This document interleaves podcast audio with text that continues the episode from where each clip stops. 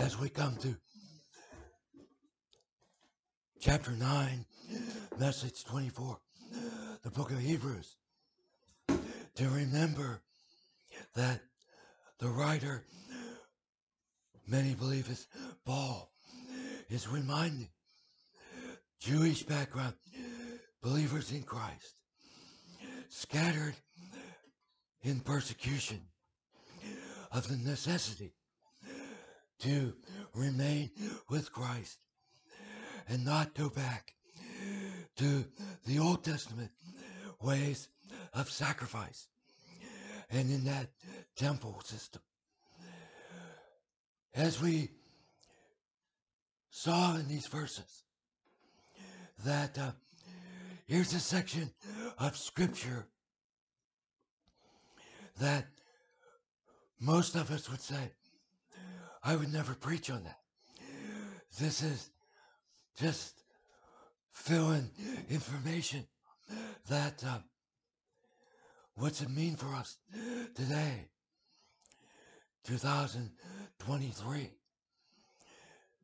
why is it important to think about as we do expository preaching through a book to think about each verse and group of verses. And certainly, we might think, what does this mean for us when the writer says, where there is a testament, there must also be a necessity, the death of the testator. What does that mean for us today? Why does the writer bring these seemingly insignificant details to bear? Well, in the Old Testament era, God made a covenant with the people of Israel. He chose them made them a nation and a people. They formerly were not his people. He showed mercy to them. He brought redemption to them. And he guaranteed this by making a covenant, an agreement with them. But what he's getting at here is that in a legal matter, a will or a testament doesn't serve much purpose while the person is alive. So perhaps we all have a last will and a testament that's written might be on file with the courts. But it doesn't mean anything to our beneficiaries, our children, while we're still alive. We're free to do with our resources what we want.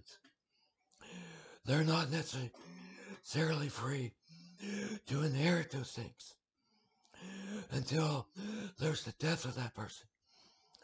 So he's reminding us that a testament is a covenant made to disperse resources and make promises.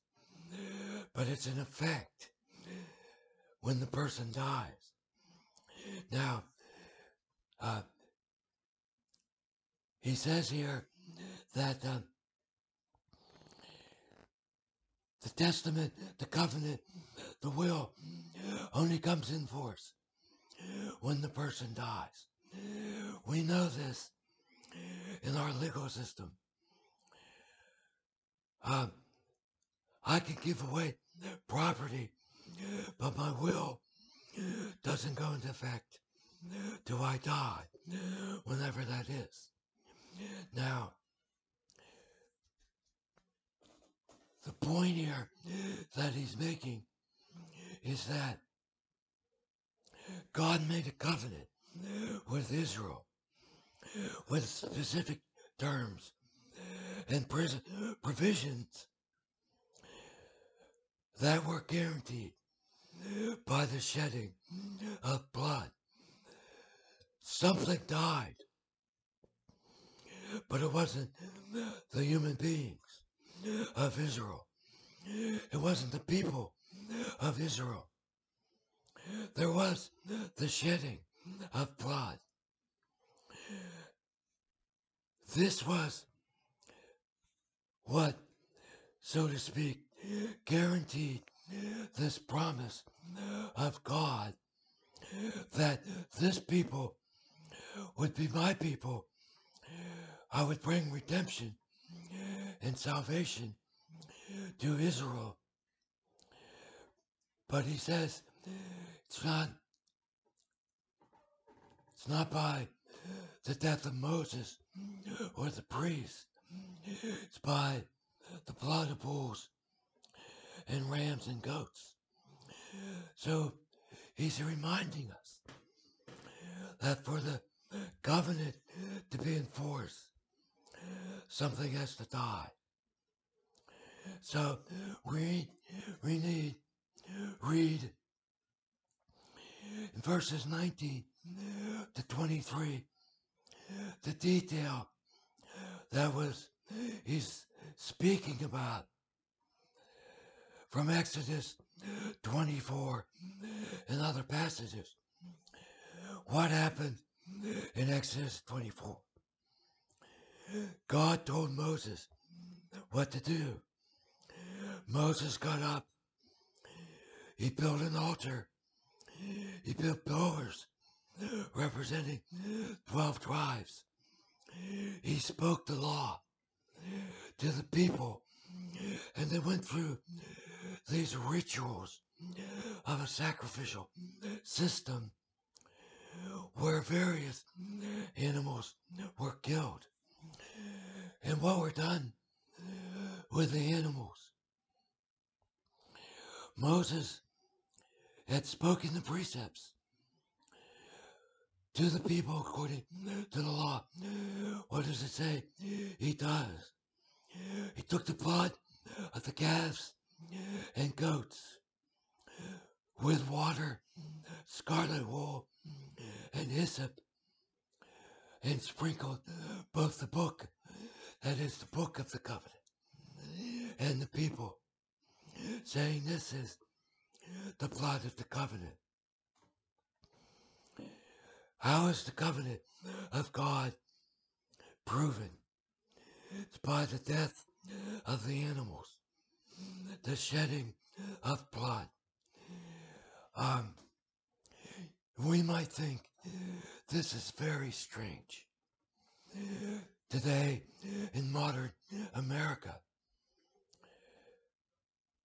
we don't think about killing animals, perhaps in a religious ritual to appease our conscience or our guilt.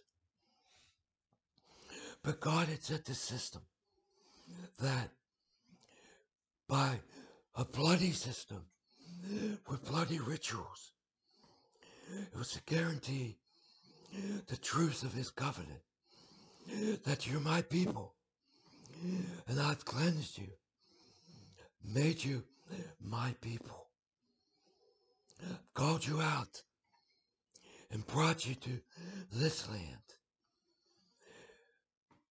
And I'm forgiving and covering your sins.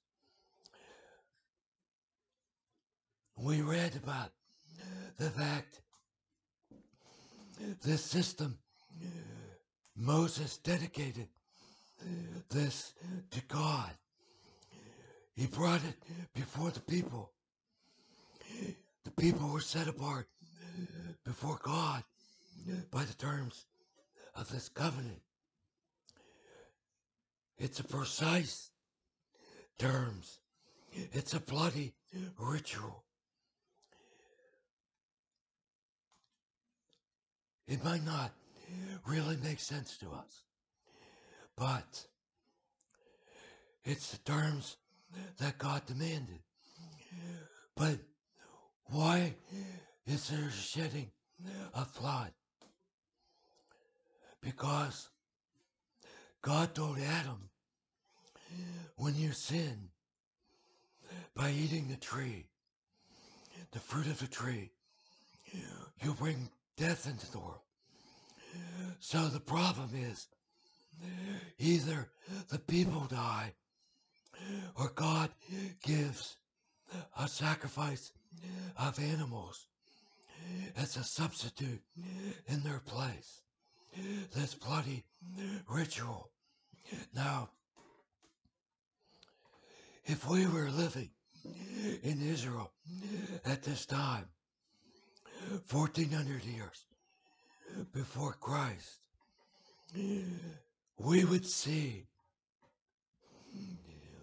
that there's precise rules given. The tabernacle, the altar, everything was prepared according to God's commandments.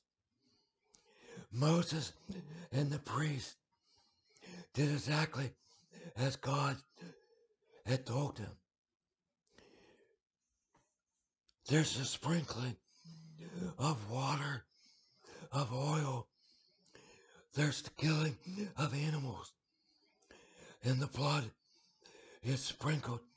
Notice in Exodus, some of the blood, touched the, the altar with his finger. Some blood sprinkled in various places.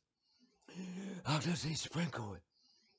He probably took the branches of the hyssop tree and dipped the blood and sprinkled.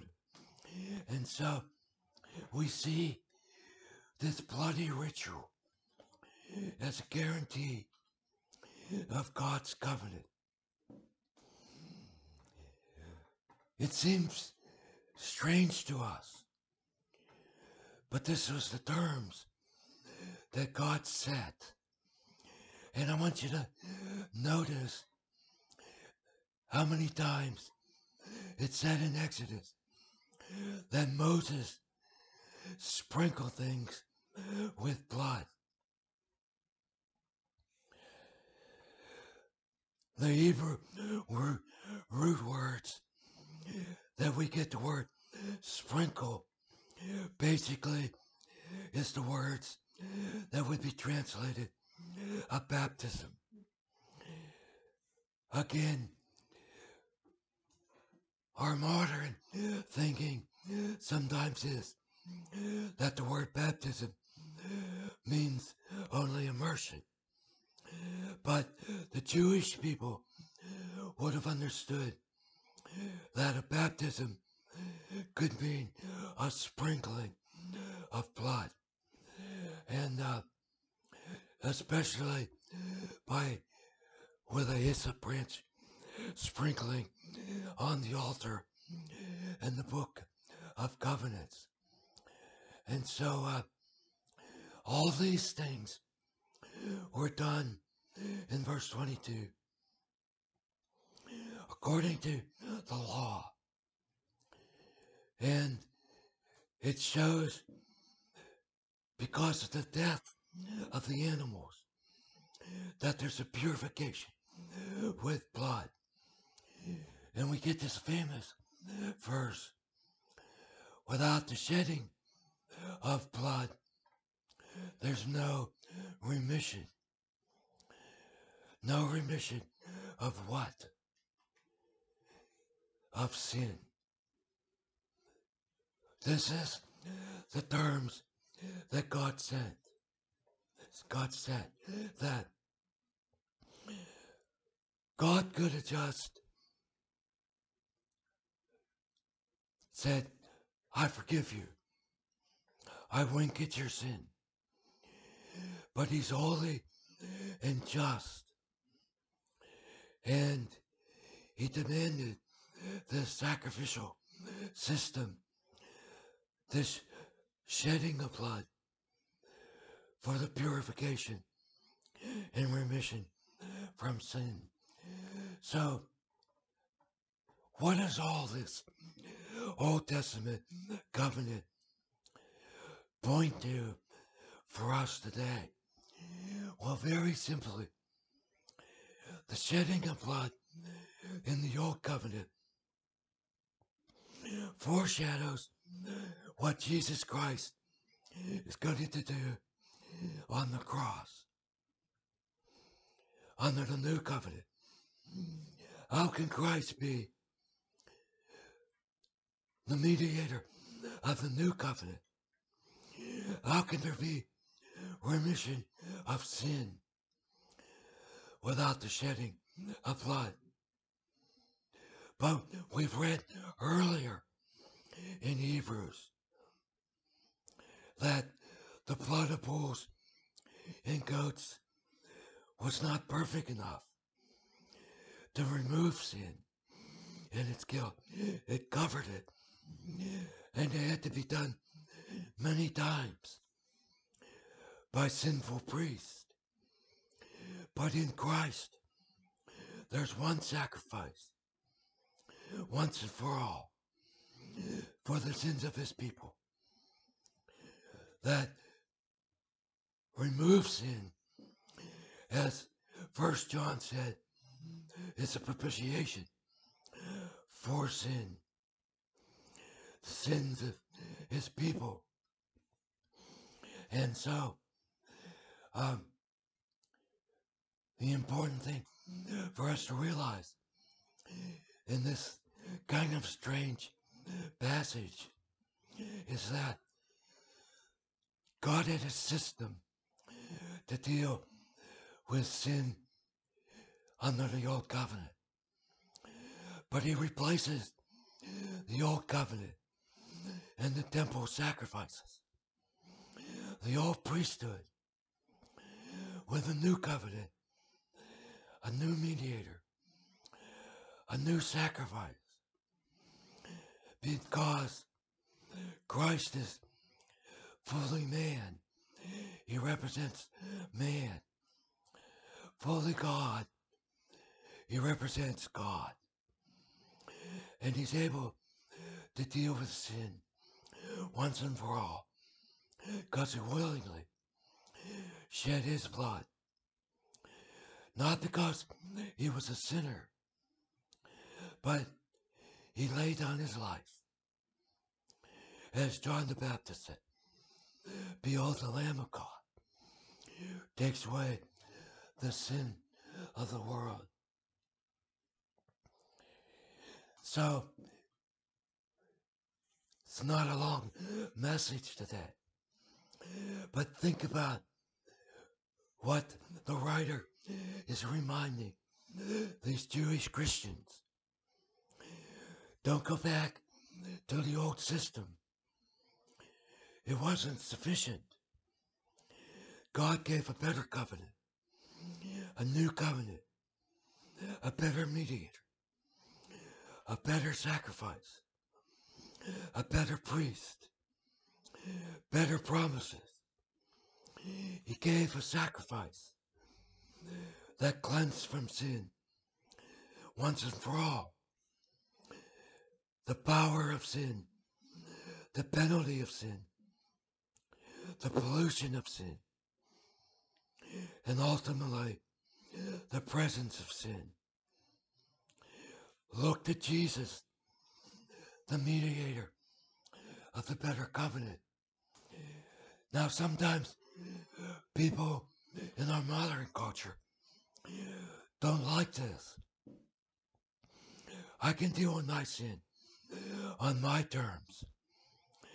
I can do what I want to do to appease my guilt. I can go to pagan rituals or witchcraft or whatever. They don't want Jesus to be their substitute. We hear this sometimes from Muslims who say, well, how can, how can Jesus die for my sins? They don't understand what God has provided in Jesus being the Lamb of God, being the Redeemer from sin. But what we see here, God had a system in the Old Covenant. Now there's a new covenant with better terms, a better mediator, better promises, a complete and perfect redemption for any who would claim it for themselves. So, couple of action points. Continue to read in Hebrews chapters 9 to 13. So keep preaching in a, every few weeks on a passage. Keep reading. But the action point to think soberly about your need of a Savior. We're sinners. We needed to be cleansed from the pollution and guilt and penalty of sin. Could we do that ourselves? No. We needed the provision that God gave in Christ. So think about this. What did Christ do when the scripture said Jesus died for the ungodly? And that was us. We weren't good by nature. We were ungodly. What did Jesus do? His perfect life, his legal substitutionary atoning death. Just never forget about and be amazed what Jesus has done for each of us as individuals, collectively as a church, and for his people across the whole world in any age. That's never stop being amazed and, and thankful for God's provision in Christ. Then third, that's um, defend this work of redemption. This was God's plan, perfectly accomplished in Christ, applied by the Spirit. People complain. They don't like this idea of a bloody sacrifice. That cr- cross is offensive to people, but we must defend it and preach it to the world. See, people think that the God of Scripture is psychotic, he's spiteful, he's bloody, he demands blood. We don't like it. But this is the plan of redemption that we must defend and preach to a lost and dying world. There is no other Savior. There's no salvation in other religions. Because Christ willingly shed his blood for the sins of his people. Father, thank you for this great work of Christ. We don't understand everything about how you did it. Some of it seems difficult, but you had a system in the old covenant, gave us a new covenant with a better priest, a better mediator, a better sacrifice. And we're thankful today. Because of Christ, we have forgiveness of sin. We have freedom from sin, from the power and pollution of sin, and ultimately the presence of sin. We were strangers to the covenant, and now we've been adopted to your family because of Christ. Let us not be ashamed of the work of Christ.